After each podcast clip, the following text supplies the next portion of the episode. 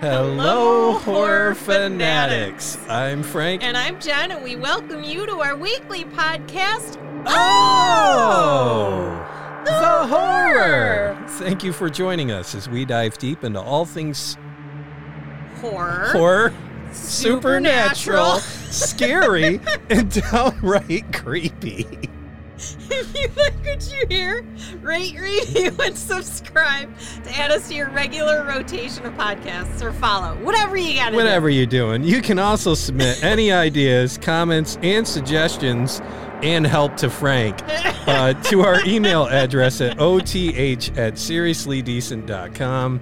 You can check our website out at oh the horror podcast dot com, and you can connect to uh, your favorite podcast platform. Catch uh, season one and season two, and uh, you know, connect to the social media presence we have and what we're trying to work on. And you can also donate to the podcast if you wish through mm-hmm. our Linktree address in our show notes. Here we are. Here we are. I'm gonna try. I just like shut off. You did. Apparently, one hundred thirteen times isn't enough. Franklin needs more. Oh, my goodness. That's why you got a script. So, well, and that's the worst part. I was that's sitting right there reading there. it. I'm like, oh, no. What happened? You're like all things. uh, yeah, and it was weird. Like, I had nothing else going on in my mind. It was just off, which is weird because Did you usually. Just power down? I don't know. Like I second. think I glitched. Did you reboot? Yeah. Am I on five G now? That's, maybe. Uh, maybe. Who knows? How you doing? Well, better than better you. Better than me. I uh, I have the uh, creative director. Creative director panting yeah, in your lap. I had yeah. hot breath throughout the whole thing. Yeah. Coming right up. Well, you know. Yeah. Comes with the... Uh, comes with the territory, comes I guess. Comes with the job. It's yeah. a benefit. Is it? Yeah. Is you it? You don't know it, but it's a benefit that he provides. Yeah. Yeah. Yeah. Because, you know, breath. menopausal uh, woman. Sure. Hot breath blown at her. That's yeah. not going to. No. What could go wrong? Nothing. Nothing at all. Not a thing. Other than me glitching. You know. So hopefully the a rest of. Flash here or there. Hopefully we're good. The rest of the episode's uh, not going to be, you know, will be glitch free. We'll see. Yeah. I don't have your notes. But, so if you. eh, I'm yeah. going to be like, I can't help you. Ta da. To do good fries. Yeah, yeah. Well, you know, we're a one-take show. If you haven't figured that out by now. Yeah, yeah, yeah. Yep. We're a one and done, guys. Well, we got a twofer this we week. We do. We got here. a BOGO. Ep- I do enjoy the BOGOs. Episode one hundred fourteen. Yes. Part of season three. Yes. What do you got? I got the Watcher letters. The Watcher letters. Yeah. Yes. What you got? I have Centralia, Pennsylvania. Silent Hill, for those of you who are into the, the horror. Inspiration, it was inspired yeah. by Silent Hill. and uh, yeah. Well, Silent Hill was inspired by yeah, Centralia. Yeah, yeah, yeah, yeah, yeah. Strike that. Reverse it. It's going to be glitch-free. It's going to be a great it's show, be you guys. Glitch-free. I kind of can't wait now. Anything can happen. yeah, yeah. I'm definitely... Truly, truly anything can yeah. happen. And nothing at the same time. Yes. Yeah. Yeah. So uh, why don't I take a pause? And let me go? Yeah, I'm going to get calibrated over okay. here. You plug in. Yeah. Do what you got to do. I got to run my... Uh, run your diagnostics. I got to run my diagnostics. Yeah. Defrag. Oh, man. Defragging. Oh, yeah. yeah. Those were uh, those, those were, were the days. Those were the days. Watch that stupid chart. Just go forever. I remember yeah. the first time I defragged our computer at home, and my father was like, what are you doing? Yeah. And I'm like, well, you know how you're complaining about the computer? Well, this is going to help. Yeah. It might not fix it, but it'll help. Yeah, I think we discussed this before. Yeah, it yeah. was like getting a new computer. Mm-hmm. It really was. Mm-hmm. Yeah. It wasn't bad. Those were the days. They were. Mm-hmm. I have two sources. Yeah. Independent dot co dot U K. Really? And The Cut. Doc. The Cut? The Cut. Oh, really? Not just any cut. The Cut. The Cut. The one and only cop. Isn't that uh isn't that one of those like fashion shows you watch, isn't it? That's the Making Cut? the Cut. Making the Cut. Mm-hmm. That's right. Yeah. With Tim Gunn and Hi Heidi. Designers. Let's make it work time. I love when he doesn't like something and he's like, looks kind of pajama-y, don't you think? Or he'd be like, I don't know. I guess I was expecting more. That's the best one he has. Where he'll, because he'll always take that step back. Yes. And he'll throw his hand up. He's crossed. He's got the one cross hand, arm, and he's got the, the hand with hand a couple fingers face. Yeah. on his face. And he's like, and he'll, mm-hmm. he does the stink eye. Yeah. And he's like, he'll do the shake and, I don't know. I, I guess I just thought there would be more. And or, I really don't like that textile. Yeah. I just like that I thought there'd be more. Yeah. That's the best one. I, based on what you said. Based, I thought there'd be more. And you just see the devastation in the designer because the nicest guy just said just said what you're working on is shit. Well, yeah. And the number of times when they're like, well, I don't care what Tim said. I'm going to I'm going to move on. I love that part. Yeah. I don't care. And they're always in the bottom too. Tim Gunn doesn't know what Tim Gunn doesn't know my style. He doesn't know my brand. It's fucking Tim fucking Gunn. Yeah, yeah. I'm not even into style. I'm not even into, You're not fashion, into fashion. Yeah. Like at all. I yeah. wear the same black shirt and the same Carhartt jeans every single day. I yeah. have like the yeah. I have the the like low rent Einstein yeah. outfit every day. Yeah. The and guy I... who led the fashion program at the Fashion Institute of Technology yeah. is telling you. I thought it could be more. Ew. You know, yeah. He's saying, ew. Yeah. You need... And your response is, yeah, no. I'm all in. I'm all in on yeah. this idea. Yeah. And the ones who actually listen to him, they're like, fuck, I got to do it all over again. Yeah, yeah. And then they do when they come out with something yeah. amazing. Yeah. No, and then he's like, ta-da. But it's amazing to me because, like, that, like I said, I mean, you got a dunce like me watching a show yeah. that doesn't know shit about fuck with fashion. Yeah. Nothing. And, you know, I'm sitting there like, I don't know, girl. You might want to take his advice, you yeah. know.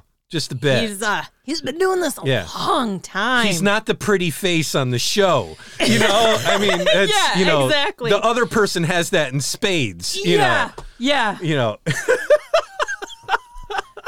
What I do miss is on Making the Cut. She's like, "I'm sorry, you're not making the cut." Mm-hmm. But in Project Runway, it was, "I'm sorry, you're out." Oh, Auf Wiedersehen. That's right. Yeah, yeah. I loved it. Yeah. Oh. I loved it.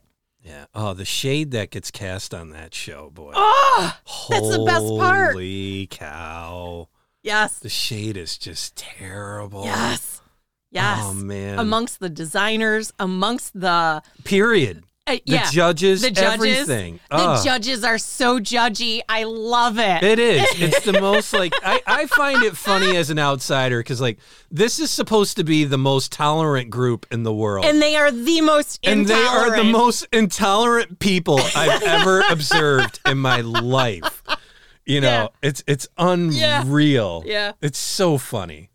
I hope it stays. Well, welcome to our yeah. new podcast, yeah. Fashion. Fashion in all of its its glory. Yeah, the horrors of fashion. All right. I'm so... your resident expert. If you want to find good ankle socks and jeans, come to me. I got them. And if you love black shirts, hey. Tractor Supply has the best black they do. T-shirt. They're comfortable. All right, so let's get into the Watcher letters. Mm-hmm. Picture it. A six-bedroom Dutch colonial that looks like a dream home. Mm. It's nestled on a quiet street in a little suburb, and it's six fifty-seven Boulevard in Westfield, New Jersey. And it's for sale thirty percent below asking price. It boasts four bathrooms and more than thirty-eight hundred square feet on almost a half acre of land. Mm. It's in a great school district, and it's less than twenty-eight miles from Manhattan. It's the perfect family home for commuting and raising your children. Well, why aren't we there? Oh, we don't have kids. That's right. At least that's what the Broaddus family thought when they bought it nearly a decade ago. At thirty percent below asking and, price? Nope. No. They, uh, we're going to get into the deets. Oh, cool. They claimed they received a series of terrifying letters warning that their new home and young children were under constant surveillance by a creepy stranger who knew intimate details of their lives. Mm. And he called himself The Watcher. Insurance executive Derek Broaddus and his wife Maria were so scared by the letters that they never actually moved in. Multiple investigations undertaken by the Broadduses, hired investigators, and authorities attempted to unmask the letter writer. The case sparked countless theories, both locally and internationally. Everyone from neighbors to sex offenders to the Broaddus family themselves came under suspicion. It all began in twenty fourteen when Derek and Maria Broaddus, who had three young children, decided to buy their dream home for one point three five million dollars in her hometown. Man. They moved in their furniture, carried out extensive renovations. Now the renovations are on top of the one point three five million dollars they paid for the home. And this was but before they could take up residence themselves, their idyllic family adventure took a strange and eerie turn. Mm. Just days after closing, Mister Broaddus said he discovered a white envelope addressed to the new owner in the family mailbox. And this is a quote from the letter. "How did you end up here?" the letter read. "Did six five seven Boulevard call to you with its force within?" It continued that the home had, quote, been, su- been the subject of my family for decades now, and as it approaches its one hundred tenth birthday, I have been put in charge of watching and waiting for its second coming. My grandfather watched the house in the nineteen twenties, my father watched in the nineteen sixties, and it is now my time. Do you know the history of the house? Do you know what lies within the walls of six five seven Boulevard? Why are you here? I will find out," end quote. In a total of three letter, three letters, sources vary between three and four letters, by mm, the way. Okay. The Broadduses say the writer mentioned specifics that presumably could only have been witnessed and heard in close proximity to the home. Quote, "I see already that you have flooded six five seven Boulevard with contractors so that you can destroy the house as it was supposed to be," the person wrote. Tisk, tisk, tisk. Bad move. You don't want to make six five seven Boulevard unhappy, end quote. Adding, quote, "You have children. I have seen them. So far, I think there are three that I have counted." Then the threatening, do you need to fill the house with young bl- do you need to fill the house with the young blood I requested? Better for me. Was your old house too small for the growing family? Or was it greed to bring me your children? Once I know their names, I will call to them and draw them to me. The writer eventually did refer to their children, quote, by birth order and by their nicknames, even one child in particular. And this when, was when was this? We get there. Okay. Reported New York Magazine's The Cut. Mister Broaddus told the publication that he was a depressed wreck as he and his wife attempted to figure out what to do. She said their main goal was to avoid putting the children in harm's way. Makes sense. Mm. There was certainly a difficult decision given the malevolent tone of the correspondence. I mean, especially talking about the children in their birth order with their nicknames. It's freaking creepy. Quote, "It has been years and years since the young blood ruled the hallways of the house," the Watcher wrote. "Have you found all the secrets it holds yet? Will the young blood play in the basement? Or are they too afraid to go down there alone? I would be. Very afraid if I were them. It is far away from the rest of the house. If you were upstairs, you would never hear them scream. Will they sleep in the attic? Or will you all sleep on the second floor? Who has the bedrooms facing the street? I'll know as soon as you move in. It will help me to know who is in which bedroom. Then I can plan better. All of the windows and doors in six five seven Boulevard allow me to watch you and track you as you move through the house. Who am I? I am the Watcher and have been in control of six five seven Boulevard for the better part of two decades now. The Woods family turned it over to you. It was their time to move on and kindly sold it when I asked them to. I pass by many times a day. six five seven Boulevard is my job, my life, my obsession. And now you are too, Broaddus family. Welcome to the product of your greed. Greed is what brought the past three families to six fifty-seven Boulevard, and now it has brought you to me. It should be noted that the other two families did not receive these letters, except the Woods family did receive a letter from the Watcher when they were moving out and had sold it to the Broadduses. All right, because that was the question I had. Did these other families yeah, get the letters? Yeah, the Broaddus family so asked the previous owners the, whether they... The answer to that question's no. Right. Whether they'd been plagued by such letters. The Woods said they received only one in twenty-three years of occupying the home, and that it had come in the mail just before they moved out.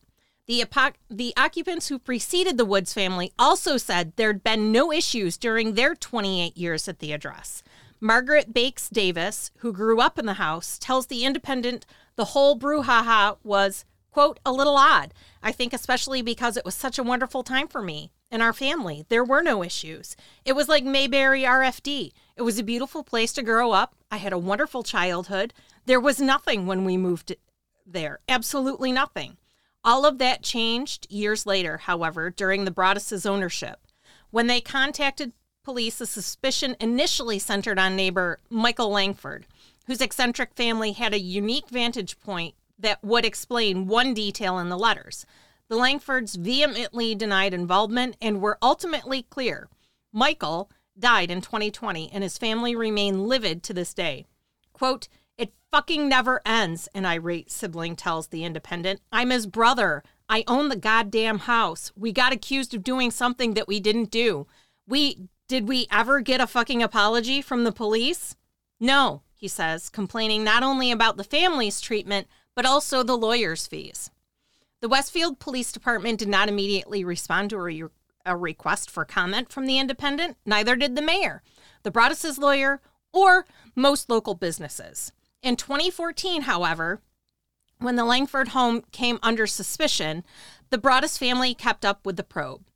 Quote, they employed a private investigator who staked out the neighborhood and ran background checks on the Langfords, but didn't find anything noteworthy, The Cut reported, in addition to enlisting the services of two former F B I agents. One, quote, recognized several old-fashioned ticks in the letters that pointed to an older writer, the magazine wrote. The envelope was addressed to a Mister and Missus Broaddus. The salutations included the day's weather, warm and humid, sunny and cool for a summer day, and the sentences had double spaces between them. The letters had a certain literary panache which suggested a voracious reader and a surprising lack of profanity. The investigator didn't think the Watcher was likely to act on the threats, but the letters had enough typos and arrows to imply a certain erraticism. The Broaddus family also hired a forensic ling- linguist who didn't find any noteworthy overlap when he sourced local online forums for similarities to the Watcher's writing, although he did think the author might have watched Game of Thrones because Jon Snow was a Watcher on the wall. Mm. I think that's a stretch. Yeah. The Broaddus is still unwilling to move into the house, rented it out, and say another letter arrived at the address in twenty seventeen listing various tragedies that could befall them, such as a car accident, fire, or sudden death, or... Um, the death of a pet or loved one. The family's fear and seemingly dogged investigation, however, would soon, soon turn into a legal battle. The Broadduses filed suit against the Woods family and two companies involved in the sale, alleging information about the Watcher had intentionally been withheld. The Woodses filed a counterclaim alleging the new owners were trying to smear their reputation by working with the media. Mm. All claims were thrown out of court by twenty nineteen.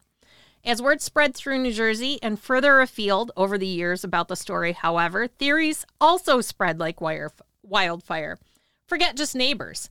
Some theorized a jealous buyer who'd lost out while bidding on the stately house could be sending the letters, or a realtor, or a prankster, or perhaps most creepily, but least plausibly, someone who'd been living behind the, excuse me, behind the walls or in a space within the home for years. Oh. Attention centered on the Broadduses as well. Many suspected the letters could have constituted some type of inside job. Locals theorized buyer's remorse could have prompted a wild plan to recoup expenses. The hoax theories called to mind perhaps one of the most interesting haunted cases in modern history. Creepily enough, another Dutch colonial, just sixty miles east, centered on a crime that happened exactly forty years earlier.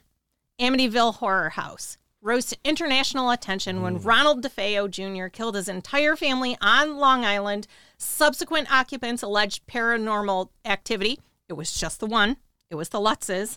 And hauntings that spurred countless documentaries and films, along with rumors that it had all been made up for profit and movie rights. And that house, that Dutch Colonial, like, they're very similar in style. Oh, okay. And look. Yeah. So as soon as I saw the pictures, I was like, ha, ha, ha, it's another Amityville house. Yeah, yeah. The Broaddus family has faced similar scrutiny, particularly in Westfield. And Netflix now has a show called The Watcher. Yeah, they've had that for a while. Right? With Mia Farrow, Naomi Watts, Bobby Cannavale, and Jennifer Cool- Coolidge. I remember so, watching that. Let's find out. So what happened? In March of twenty nineteen, five years after the Broadduses paid more than one point three five million dollars for six fifty-seven Boulevard, they put it back on the market at a steep discount, nine hundred ninety-nine thousand dollars. From the real estate agent's description in the listing, quote, endless character and features in this one-of-a-kind home must be seen in person, three exclamation points. Their preference was to sell it to a builder who wanted to tear the house down. Eventually, a young family in town agreed to buy it for nine hundred fifty-nine thousand dollars, a loss of roughly four hundred thousand dollars, even before factoring in the agent's cut. The same agent who sold the house to the Broadduses in twenty fourteen worked with the couple who bought it from them, as well as the one hundred thousand dollars in property taxes the Broadduses had paid and the bills for utilities, home insurance, the contractors who had begun making renovations to the home, and the lawyers and private investigators they had hired to find a solution to the mystery. A few days before closing, Derek forwarded me an email confirmation of his sixtieth mortgage payment of five thousand four hundred ninety-five dollars and thirteen cents for a house the family never lived in. When the sale closed, the Broadduses asked their real estate attorney to give a note to the new owners, quote, we wish you nothing but peace and quiet that we once dreamed we would have in this house. They wrote, they attached a photograph of the Watcher's handwriting in case any new letters showed up. So far, they haven't. So in twenty fifteen, the mayor of Westfield described the police department's investigation as, quote, exhaustive, leaving no stone unturned. No one takes that assessment seriously anymore. The police didn't even speak to some of the immediate neighbors of six fifty-seven Boulevard. Later, they rebuffed assistance from several investigators the Broadduses hired, including a, re- a retired N Y P D officer, a forensic linguist, and a former F B I agent who can make an introduction to the agency's behavioral analysis unit. And in twenty eighteen, amid several unrelated scandals, Westfield's chief of police retired. Baron Chambliss, a former Westfield police officer who reinvestigated the case a year after the incident took place, was blunt in his cr- critique. Quote, I'm not Sam Spade, but the Westfield Police Department fucked these people's case up, unquote, Chambliss told me recently. The Westfield police did not respond to requests to discuss the investigation. Eventually, the case was turned over to the Union County Prosecutor's Office, which started its investigation from scratch. Quote, this is not necessarily a case the prosecutor's office would be involved in. Vince Gagliardi, the former chief of detectives for the prosecutor's office, told me recently, quote, our lane is homicide, narcotics, narcotics, financial crimes, not this stalking stuff, end quote. By twenty eighteen, the office had put considerable resources into the investigation, but without fresh evidence or new leads, they had largely stopped working on the case. A few weeks after this article was published in The Cut, the prosecutor's office decided to try one more new idea. A forensic investigation had found saliva on the underflap of one of the envelopes, and subsequent D N A analysis determined that the letter was apparently licked shut by a woman. Several early suspects had been ruled out by D N A samples. samples that didn't match. And in December twenty eighteen, the prosecutor's office canvassed the neighborhood again. This time, it decided to ask everyone on the block to submit uh, D N A voluntarily for comparison.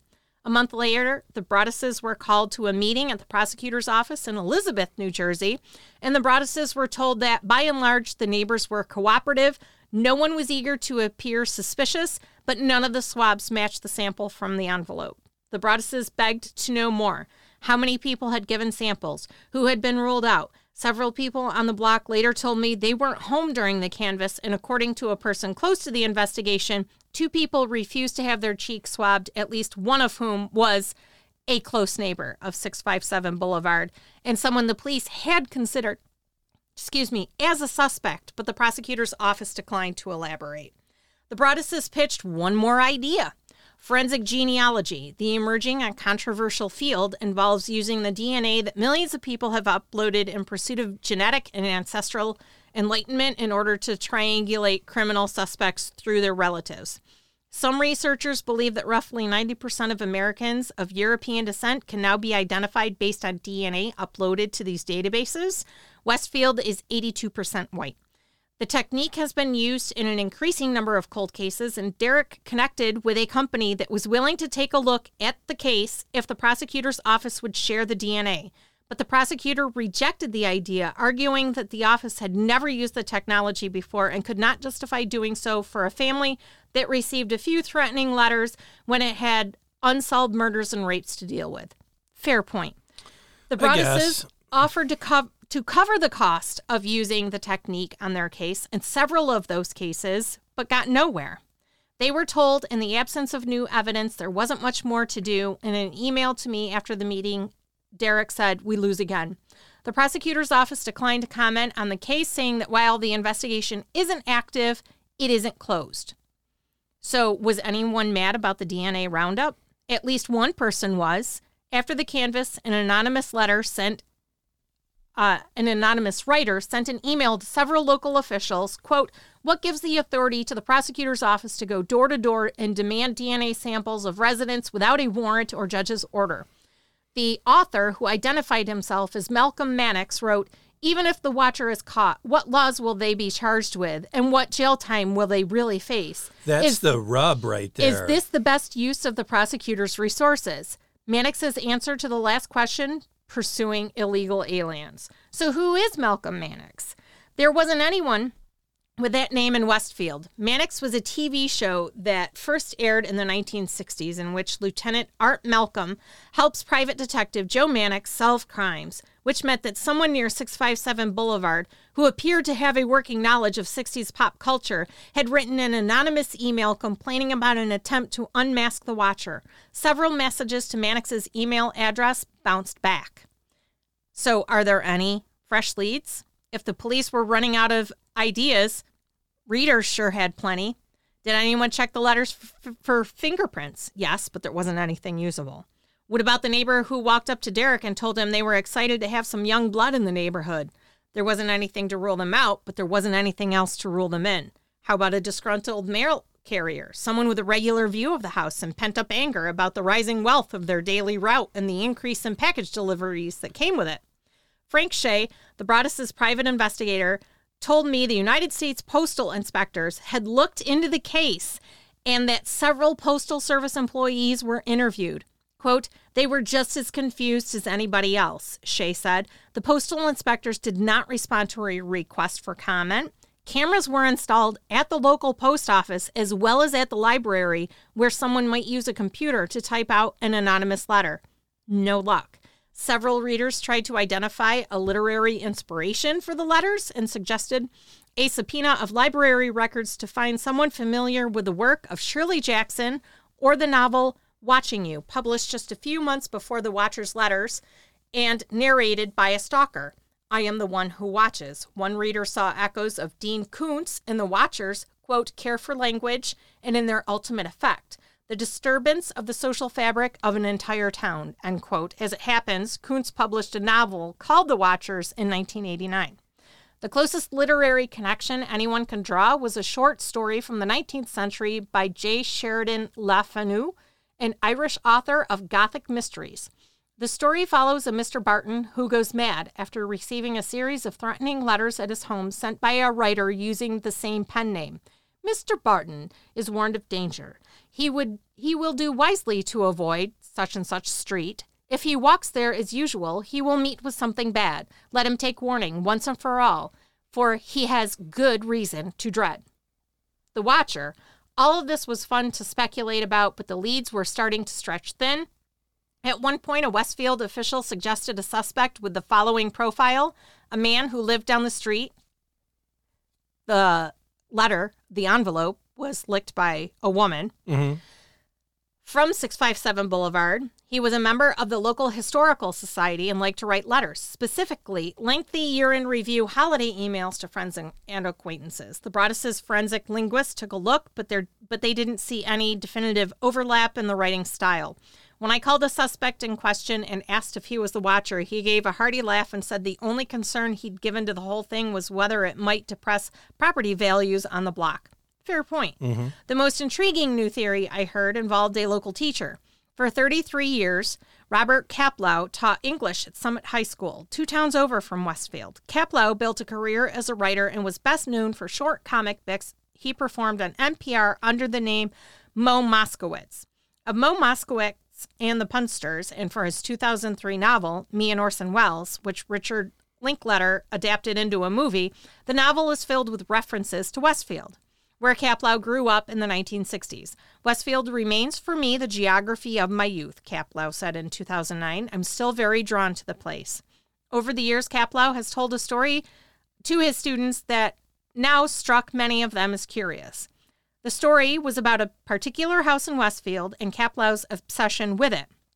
Quote, he had this idea to start writing letters to the house, not the occupants, but to the house, a former student told me. Another student recalled Kaplow saying that he had sent more than fifty letters to the house in question.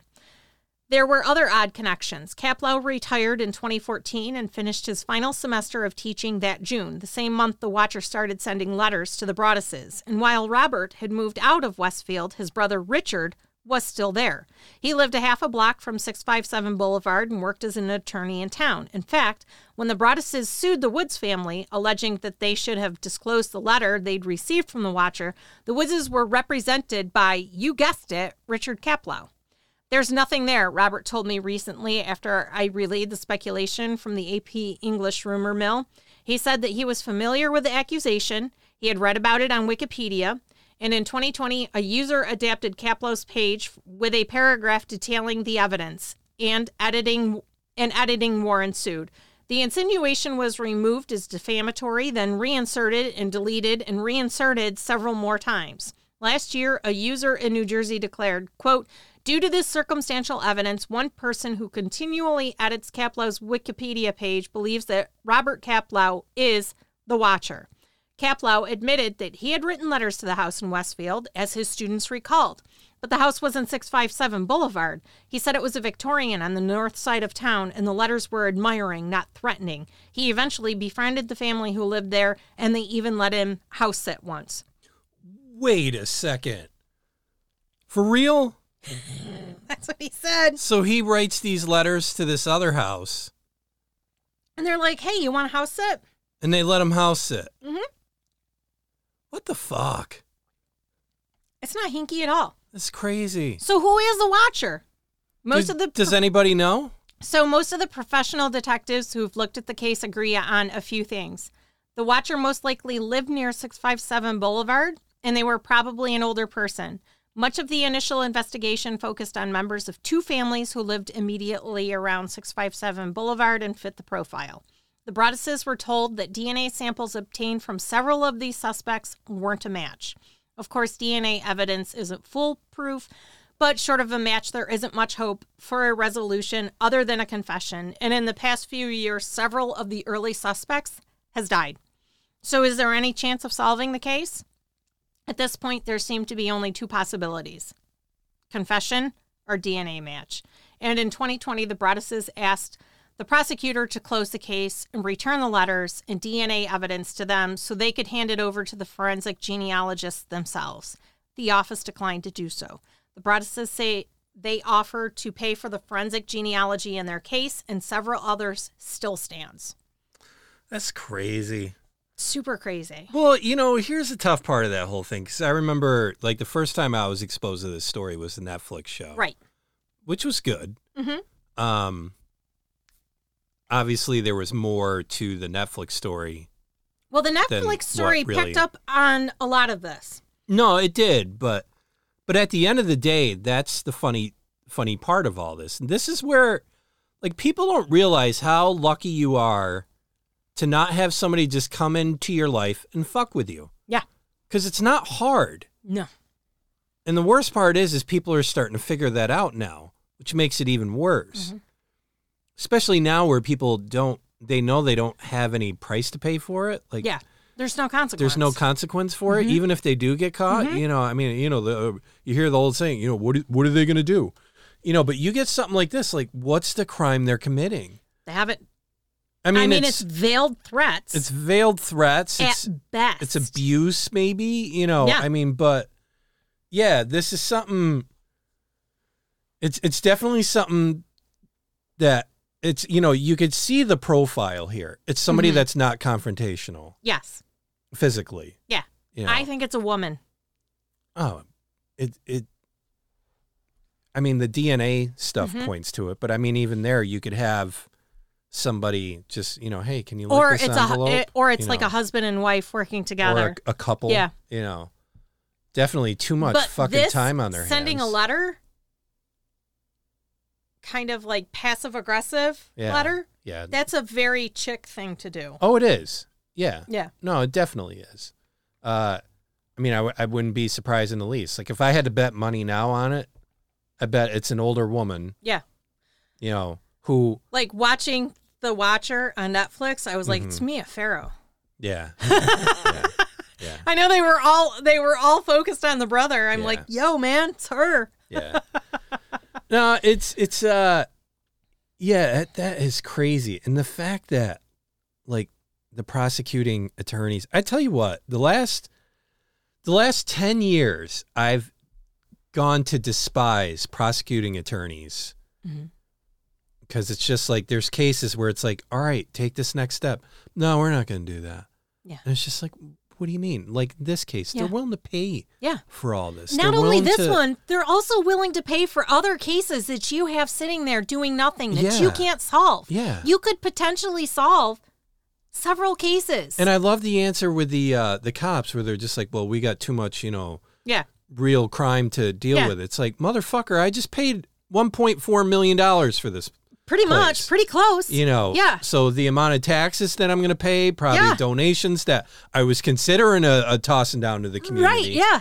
You're getting, like, all of this preaches elite WASP yes, bullshit. It does. It really, it really the truly pesky does. Yes. elite WASP yes. stuff.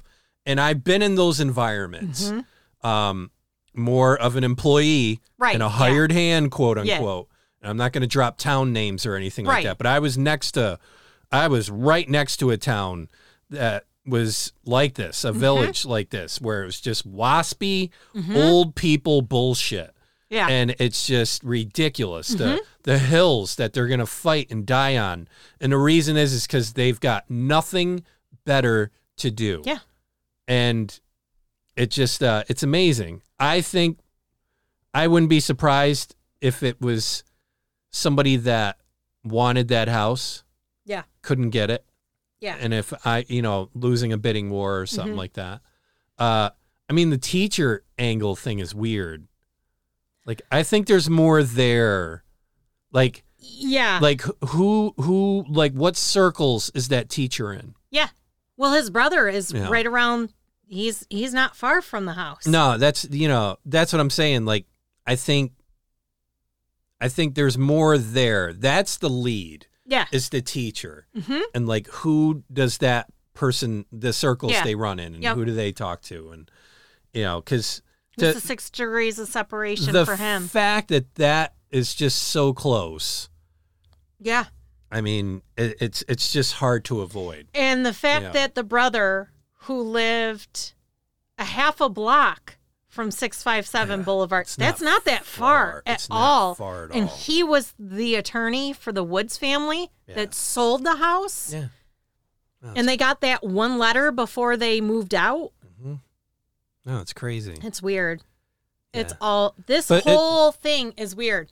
And what's funny is there's another whole letter thing that happened over in Ohio that I want to do for a future episode. Yeah, definitely. It's just as weird as this, and you're like, yeah. what? No, but I tell happening? people all the time, like, you know, your life's great until someone gets a stick up all their up ass yeah. to, to fucking ruin you. And, and the moment that happens, you know, I hear crazy stories all the time about, like, neighbors bickering at each mm-hmm. other and, you know, let alone like an ex or something like yeah. that. But just like, it's, it's crazy. Your life can be banging on all cylinders. Yeah. Until someone just gets to stick up their ass to fuck yeah, like with you. Yeah, like they thought this was their dream home. Yeah. And we're spending a lot of money yeah. to make it their dream home. Yeah. And they never even moved in. Like they moved their furniture in, but they didn't move in. Yeah, it's crazy. And I get it. Yeah. If they're if they're calling out your children by their nicknames. See, that's that's where that's where I'm glad I don't have kids. Yeah. Because if that happened, oh yeah, it's worth the prison time. Yeah, for me. Well, and I you know, think and that's I just why come they've open invested that, so you know. much money in this because yeah. I mean that's her, like the mother said. Yeah, her main concern is to keep her children safe, which is why yeah. they never moved in. I wouldn't. No, I just I, I wouldn't give up. I'd be yeah. like Liam Neeson yeah. on Taken. They're doggedly investi- still pursuing. Oh yeah, this. And then when I'd find them, oh, I wouldn't report it to the police. I wouldn't. No, if, I'd I'd find that person. I'd find them in a back alley. Mm-hmm. I'd I'd beat the living crap out of them. Yeah. To an inch of their life. Yeah. I wouldn't kill them. I just let them know that that was yeah. the dumbest fucking move they ever made in their life. Why would you, know? you do it? Yeah. Well, again, this we're in this time period now, and I was just talking about this with a group of guys. Like, there's no cost, there's no price yeah. to be no. an idiot. No. And a jerk and yep. just a mean person. Mm-hmm. You can do it. And then the mm-hmm. worst part is, especially like online, you get a dopamine rush, instantly gratified online. Yeah, and you have like that anonymity. You know, and and you're blanketed all up yeah. in this stuff. Yep. I mean, it's crazy. And now you've got a bunch of people that wouldn't say shit face to face. Right. And they're flapping their yap like yeah. they're, you know, yep. an M M A fighter, mm-hmm. you know, getting ready for a fight. I mean, it's just unreal. Yeah. It's Yeah, no, I, I thank my I thank my lucky stars every day that, you know, and I just pray that I don't have somebody that would like do that. Those letters, you know. the the verbiage. Yeah. I get why they were like, fuck yeah. this.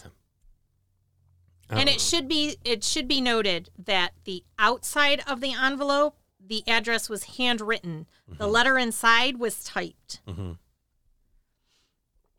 Yeah. So that's why they were checking libraries, you know, where you could just well, and here's anonymously. Well, here's the thing. It could be the teacher yeah. all along because he's got all these kids doing this. Mm-hmm. So, mm-hmm. hey, having kids help out, maybe lick the envelopes yeah. or something like that. I mean, like, you could spread this out. I'm telling you, the teachers, the that's where you go. Yeah. You don't have the brother uh, half a block away and you have this guy doing the same thing. Yeah. You know, and, and just for the... And the brother's an attorney. And the dis- so you know that the brother would be like, no, you're not going to you're not gonna talk to my brother. Yeah, yeah. Oh, it's crazy. It's, yeah. So, it's weird, man. Yeah. So, so yeah. Tell me about Centralia, Pennsylvania. Weird story. Is it, it's still burning, right? So, yeah, let's get okay. into it. So my uh, sources are um, a YouTube video that I didn't watch. Then it's not a yeah, source. No. uh, uncovering uh, P A dot com, all that's interesting dot com, and uh, Centralia uh, P A dot org. That's okay. uh, where I got most of my stuff. Uh, so basically, you have this, uh, it's a mining town. Yes. For uh, coal mines. Mm-hmm. And uh, at one point, they had uh, about fourteen active coal mines. And there was twenty-five hundred residents. Uh, and then in the nineteen sixties, uh, the whole boomtown passed, and most of its mines were abandoned. Mm-hmm. And uh, at this point, it remains like a. At this point, it remained about a thousand people that were staying here. So you're talking about a small town. Yeah. And uh, so in nineteen sixty-two. We'll just go, we'll go through it as a timeline. That'll okay. be the best thing to do. But this uh, this town in nineteen sixty-two, they they get together and they discuss this uh, landfill, okay. this new landfill. Yep. And uh, early in the year, uh, the town, they built this fifty-foot deep pit, and they covered uh, an area about It's about half the size of a football field. Um, because the problem was, is the town had this illegal dumping going on. Mm-hmm. And so they had uh, this landfill that was getting full, and they needed, uh, you know, some clearing before uh, basically the town's Memorial Day celebration. Mm-hmm. So at the meeting, council members get together, and they just come up with, in the sixties, like the perfect solution. Burn it out. Let's just burn out yeah. the landfill. And it's, it wasn't uncommon right. that they would do something like that. And uh, it, it but worked. But you're on coal mines. Yeah, okay. But they don't get okay. into this. This is my topic now, please. I'm sorry. I'm not glitching yet. You can finish. so, so the fire department lines the pit with this incombustible material. Okay. You know, they know it's a coal mine. Okay. They're well aware of this. And they did this to contain the fire. And so they light it. Uh, it was May twenty-seventh, nineteen sixty-two. Mm-hmm. And, uh, you know, it burns. And uh, the landfill's uh, contents are ashed up. They douse the remaining embers with water. They're like, all right. Good to go. Smashing each other five, yep. breaking out the champagne. Love it when a plan sticks together, you know. Yep. And uh, two days later, residents are starting to see flames. Mm-hmm. And then, uh, you know, a week or week or two goes on. Um, yeah, it was like June, early June. The uh, firefighters are starting to see this reoccurring fire, mm-hmm. you know, and then, yep. uh, you know, they're trying to figure out where, where the where, hell is this yeah. coming from? And so they grab a bunch of earth moving equipment, bulldozers, et cetera. And, you know, people are raking up and they're trying right. to stir up the remains of this burned garbage, which I gotta Ugh. feel like. Hot garbage. You're living your best life. There. Hot garbage. Yeah. No kidding. And they're trying to locate these concealed flames. Right. So then they get to the bottom of this trash pit, eventually yep. just working all this yep. stuff up. And uh, there was a hole fifteen feet wide and several feet deep. Mm-hmm. And uh, all the waste concealed that whole area. Right. So they didn't know. Yeah. And uh, so none of this stuff was filled with the uh, like fireproof right. stuff. And the, this hole provides this like direct path to this labyrinth of old coal mines, right? Which was built. So uh, residents start complaining about foul odors, yep. and it's getting into their homes. It's yeah. getting into their business. They're getting sick too, aren't they? There's smoke coming out of the ground. Like nice. just yeah, yeah, like just this little just spots of smoke coming out of the ground. And so the council gets this uh, mine inspector in to check the smoke, and uh, they determine that the levels of carbon monoxide in them are indicative of a mine fire. Right. And so they send a letter to um, the coal company, mm-hmm. and uh, you know, basically there's a fire of unknown origin underneath the town. But is it unknown? You know, well, no, I mean, like, yeah. you know, like of where the fire is. This right. is where they yeah. they mean by origin, you know. And so the uh, the council, the coal company, uh, which they own the coal mine, you know, yeah. it's now burning. They get these meetings to discuss how to end the fire, how mm-hmm. to approach this, do it, you know, as best as they can. And um, before they uh, get, like, to a decision of this, now there's these sensors going off that are detecting lethal levels of carbon monoxide, right. and the mines were just completely shut down. Mm-hmm. And so now Pennsylvania's trying to figure out how to stop the fire, mm-hmm. and they're doing all these different attempts. It's un- unsuccessful. Right. The first project uh, involved uh, excavating beneath Centralia, Pennsylvania, and they were going to dig out trenches to expose the flames so they could Put extinguish the flames out. Them. Yeah. Um, the architects just underestimated the endeavor. Yeah. And uh, it just basically, it would have been like they would have had to evacuated like basically more than half of like everything out, and just yeah. they ran out of funding, and it was just a bad, bad idea. So then the second plan involved flushing the fire out. Yeah. And they would use uh, like this uh, like crushed rock and yep. water. And um, the uh, at the time when they were doing this, uh, there was low temperatures, and uh, it was causing water lines to freeze. Right. And uh, the grinding machine that they were using mm-hmm. for stone, that was having problems as well. Uh, the company also worried that the amount of mixture uh, that they were using wouldn't be able to f- completely fill the mm-hmm. uh, the the pathways for the mines and all that. So they made a compromise and only filled it halfway. And this just left enough room for the flames to right. maneuver around. So they they eventually lose funding, and uh, they go over budget. Of course. And um, then the, the fire spread by like seven hundred feet. Yeah. It's like this massive, yeah. massive amount. Uh, but, you know, people are still living their daily lives there. And, uh, you know, they're living above this like hot smoking ground. The town population, again, was like a thousand people in the eighties. Mm-hmm. So this is going on for twenty years. Yeah. You know, at that point. And, uh, you know, basically there was uh, in two thousand six, someone interviewed uh, the mayor, ninety years old. Mm-hmm. And uh, he said, you know, people just learn to live with it. They're like, we had other fires before and they always burned out. He's like, this one didn't. Ta-da. So you get you get to this point in the eighties. It's twenty years after the fire started, and uh, this town's starting to feel the effects of this flame underneath. Yeah, you know, and um, residents start passing out in their homes from carbon monoxide poisoning. Yes. Uh, trees are starting to die. The ground's turning to literally like ash. Yeah, and then they had a real big problem infrastructure-wise. The roads and sidewalks and stuff began to buckle. Yeah. Um. And then on uh, Valentine's Day in nineteen eighty-one, a sinkhole opened up um, underneath uh, a twelve-year-old. Mm-hmm. Uh, his name was Todd uh, Domboski. Uh, and the ground was searing, and the sinkhole was like one hundred fifty feet deep. Right. And he survived because he grabbed uh, like a tree root, literally like out mm-hmm. of a movie. And um, his cousin arrived and pulled yep. him out.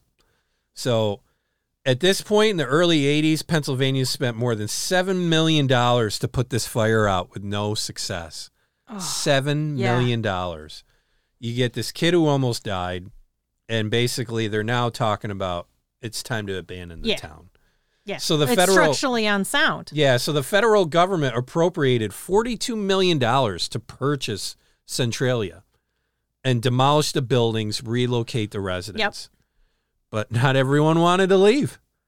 You know, Fucking you got A. people that just want to stay there. So for ten years, these legal battles and arguments, you know, are just right. becoming like status quo in Centralia. And not uh, necessarily. The, if the feds are doing it, they can just take the property by eminent domain. Well, y- again, you you got to look at it. It's early. It's the eighties. Yeah.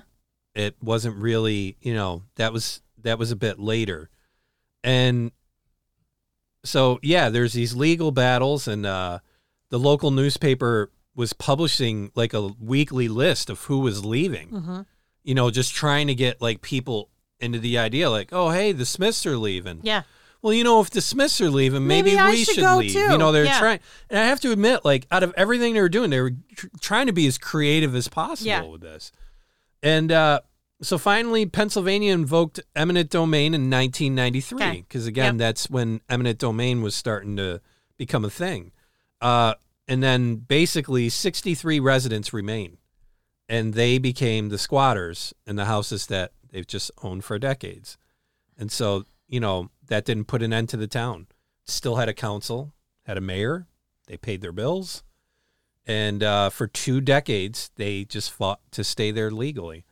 Um, in twenty thirteen, there's less than ten residents, and they won a settlement against the state. Each was awarded three hundred forty-nine thousand five hundred dollars in ownership of their properties until they die, at which point Pennsylvania will seize the land, finally demolishing what structures re- remain. It's a waiting game at this point. The state's just going to yeah. wait, say, okay, we're not going to let anybody new in. Yeah. You know, you can't build, you can't whatever, no. so we'll just wait you out. And, um, you know, this one person, you know, said, yeah, I'm going to choose to stay with my wife, even when he was offered a bailout. He said, I remember when the state came and they said they wanted our house. And he said, you know, she took one look at the man and said, they're not getting it. And this is the only home I have ever owned, and I want to keep it, he said. Uh, and he died in twenty eighteen at ninety-three years of age. I, I respect that. Yeah. I really do. You know, um, still, in, you know, that was his childhood home that he was in, you know. So it was just the, that was the last remaining building on what was once a three block long stretch of like homes. Yeah. So now, uh, you know, at this point, there's fewer than five people that still live in Centralia, Pennsylvania. Uh, the experts estimate that there is enough coal underneath to fuel the fire for another two hundred fifty years. It's been going that long.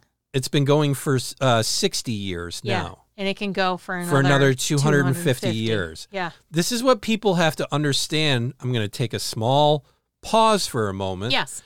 The fact that you have all this coal underneath. Yeah. And again, people are going to say, well, if they didn't mine it, there'd be those pathways there. No, it's still there. Yeah. So you have these issues now yeah. that are a problem. Mm-hmm. So this is where everybody can say, well, you know, if we just don't use coal anymore, it'll be good for the environment.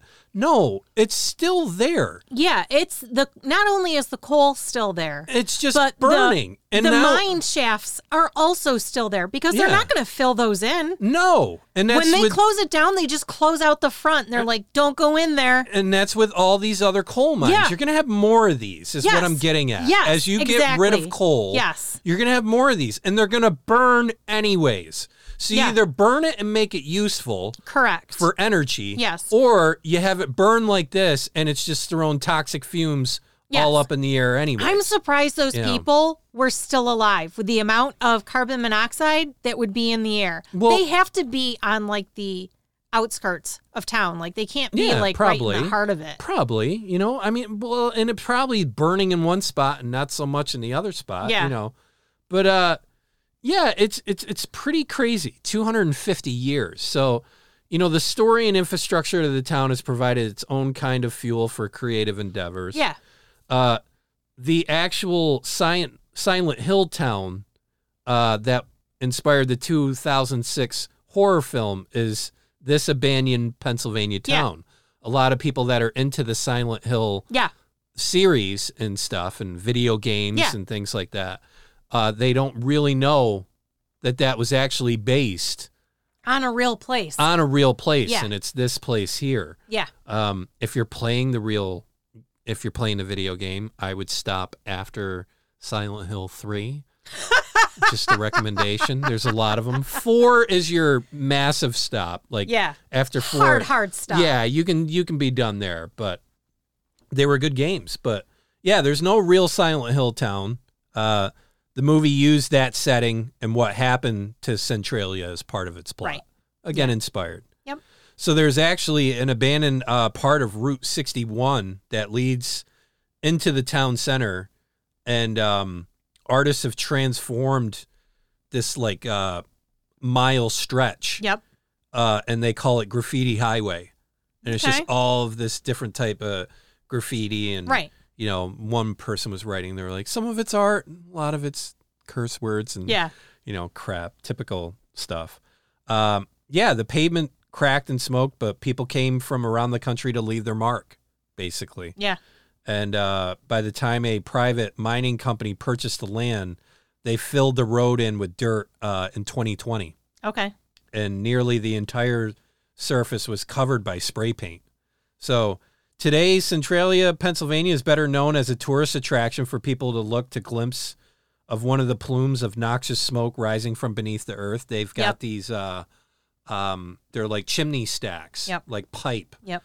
Um, and they're just into the ground and it creates this kind of ventilating. And that's how people were staying alive. You know, they got were it, kind of yeah. managing mm-hmm. this stuff. Um, 'cause I know, was going to say, biologically, your body will absorb carbon monoxide yeah. before anything else. Yeah, yeah. So that's how you succumb to carbon monoxide. It's so easily absorbed into your system. Oh, yeah, super, super easy. And then, uh, yeah, so the the surrounding forest has crept in, uh, you know, and it's just, it's just growing around, uh, people, you know, they call it a ghost town, um, you know, and it, it is By a it. legitimate ghost yeah. town. Um, I'd love to check it out. Same. You know, just to check it out. Same. And just, and just see, you know. Yeah. Um, I was under the impression that they made everyone leave and that you weren't yeah. allowed to get in there no, specifically you because of you the, can't, uh, you can't do that. And the reason you can't do that is because there's people that fought a long Revolutionary War. So government couldn't come and run you out of your house. Yeah. And that's where eminent domain was a big deal in the nineties. Yeah. It's like, look, you know, people died. So yeah. as long as you're paying your taxes mm-hmm. and as long as you're paying your your property you know, or your home, you know, you, you're yeah. able to stay and exist where you pay. Right. You know, and, and, um, and there's a fine line with that. And, you know, I'm sorry, but my whole opinion is, is if they're paying and they want to stay there, well, then they stay there. Yeah. And like I said, it's just easier for the government to wait them out. Yeah. And then they'll cover it up and, you know, whatever they're going to do there. But you're never going to stop people from staying there. You know, well, I mean, someone yeah. could go there and just squat, you know.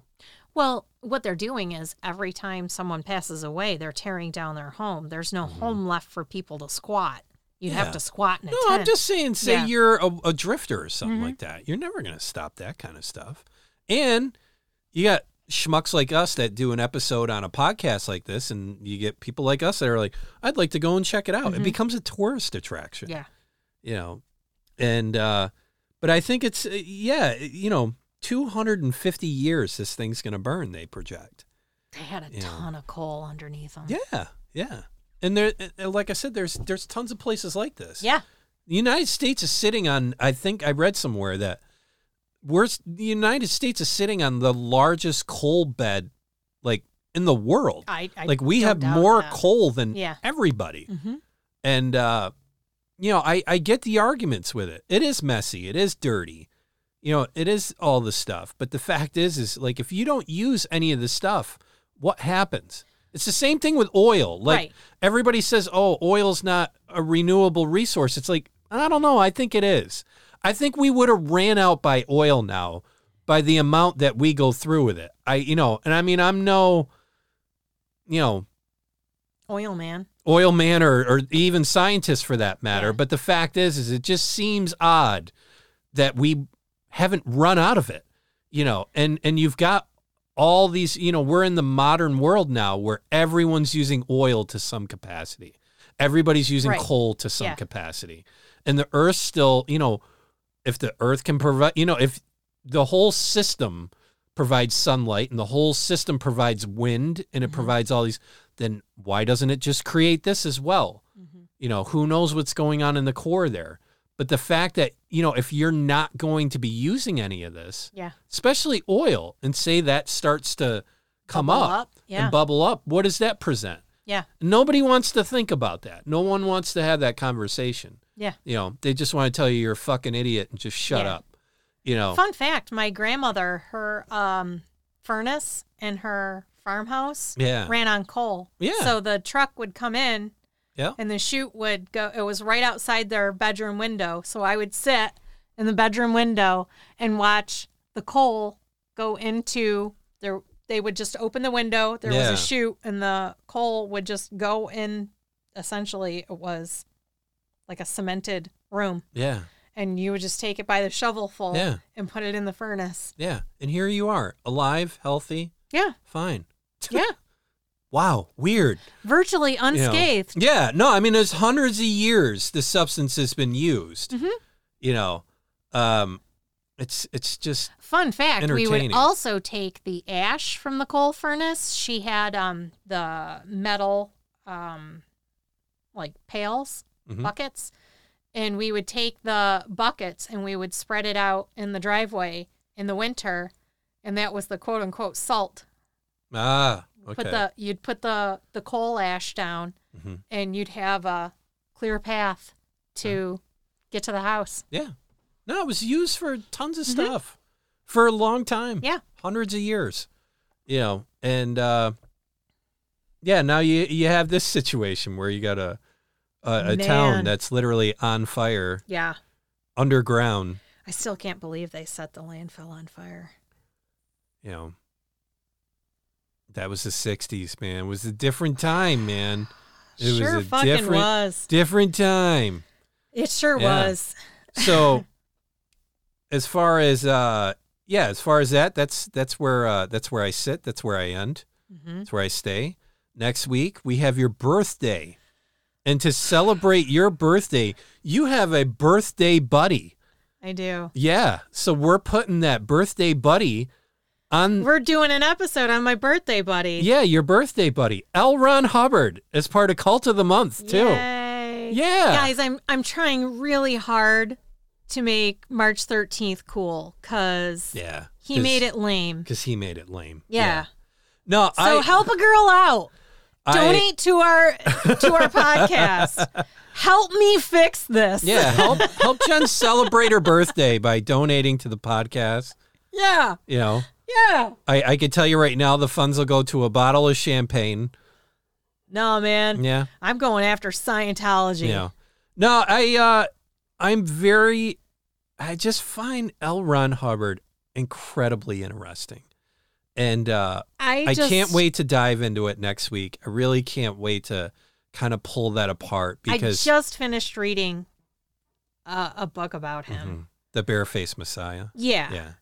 Because this was written by someone outside of Scientology, and God bless him, he footnoted and sourced everything. Yeah. Everything that's in his book, because he was such a pathological liar that this guy, ha- he actually investigated all of Ron's claims. Mm-hmm. Like, you know, his it, things that you could yeah. actually I know. Check. We're going to have an episode it's, on it next week. It's ridiculous. I was like, holy shit. Yeah. No, okay. I just, I find him very, very interesting. And and really can't wait to like pop open the hood and really yeah. just like get into Dig around in the there. intricacies yeah. of this guy, um, and just the appeal he had to a certain group of people. He did. Um, he it's did. just unreal. Yeah, and it was something like you and I got to watch in our age, like in real time.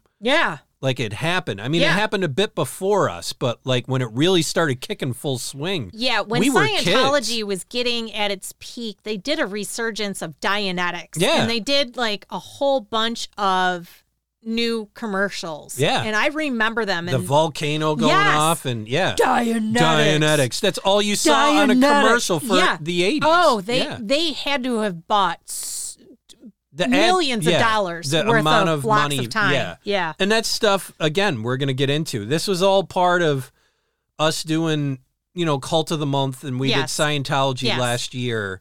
And, uh, you know, this brings in now where we were going, you know, we committed to saying we're going to break Scientology off in pieces. Yes. So we did Scientology, the episode in season two. Definitely recommend that as a primer. Yes. Uh, before getting into this, and yes. I can tell you right now because I have it right here on mm-hmm. my uh, on Mo's stuff. That's episode ninety-six. Yes. Of season two. If you have not heard that, I would recommend, because that's the overview of, of Scientology. Scientology. Yep. If you live in a hole in the ground and you haven't heard about it, if you've heard about it, then you know. If you and, know, uh, you know. Yeah. If you know, you know. Uh, but we're gonna. We, we promised then we'd break it out to L. Ron Hubbard. Yep. We would break it out to the Sea Org. Yep. We'd break it out to the, the bridge, bridge and, and fair game and fair game. So that's uh, we're incorporating that throughout the year. Yes. To give uh, Scientology a good enough spread, because uh, it needs to be talked about. It's something it that does. happened yeah. in our time. It's yep. something that got way out of control. Yeah. And uh, it's definitely worth a conversation, because you start seeing some parallels with things and yes. what Scientology yep. did. A lot of people today are using things that Scientology Well, a lot of did. the cults took mm-hmm. direct influence from Scientology. Yeah. Some of their practices, some oh, of the I'm things that they do. Oh, I'm not even talking cults. Yeah. I'm just talking people and the bullshit they yeah. do, you yeah. know. Uh, so, yeah, we're very excited about that. It's a lot of reading on our end. There's some topics we go in that are fairly light. I would say this would kind this of be like one, one of them. Yeah. Uh, but just so y'all understand, you know, these topics like L. Ron Hubbard and things like that, we put a lot of wrench time in we on do. the shed. And it's we a do. lot of reading. And, and the Barefaced Messiah book, if you haven't read it, it's beefy. It's big. It It is. It's a very, very big book. Um, it is. I was looking at the audio book version of mm-hmm. it. It's like nineteen hours. Yeah, I don't think it took me nineteen uh, like hours that. to get through it. You know, but I could be wrong on that, but yeah, but uh, it's all, it's different. It's different when you're reading the book, mm-hmm. like not out loud. When you're reading it out loud, it's automatically slower. Yeah. So I can get, Oh, I where, can read way faster yeah, than, yeah. That's where I hear people are like, oh, that's all I do. You know, cause I'll tell them how much I read and they're like, oh my God, how do you read that much? And it's like, I read way faster than, than listening. Listening. Yeah. I mean, I'm yeah. almost cutting that in half. Yes. You know, yeah. So just about. Yeah. Yeah. It's worth reading. You'll save time. It was a it was an excellent book. If yeah. you want to read about this asshat, I I truly believe that, and um A Billion Years, Mike Render's book. Yeah. He does a very just like top like tip of the iceberg mm-hmm. of yeah. L R H, but yeah.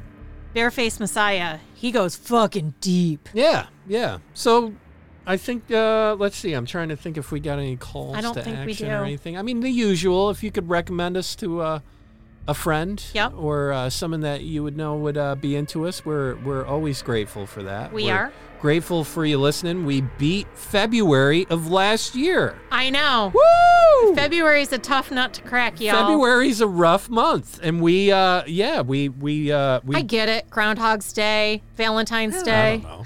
You know. Maybe people are just sick of us, you know. I get that too. Yeah, I get sick of me. Same. Yeah. I get sick of me too. Oh, I thought you got sick of me. You nah. Know. Yeah. I Not find, really. I think you're lying. That's no, all right. no. It's a nice, nice lie. I feel comforted by it. But I went through this yeah, relatively. But no, but yeah, but I went through this relatively glitch-free. I had a rocky start. Yeah. You know, here we are. Yeah. Rule number one: no Ouija boards. Number two: no dolls. Three: no capes. None at all. None. I love me a cape. I do too. Yeah. Not gonna lie. Mm-hmm. Four: no blood rituals. Five: no cults, satanic or otherwise. No, it's not a good idea. We'll let you know next week. Right. Six: no apathy. You need to act to help enact a positive change in this world. Put your shopping cart away. Clean up your dog's shit. Shovel your sidewalk. You know, little things. Little Super things. simple, easy. Yeah. Also just being being nice. You know. Exactly.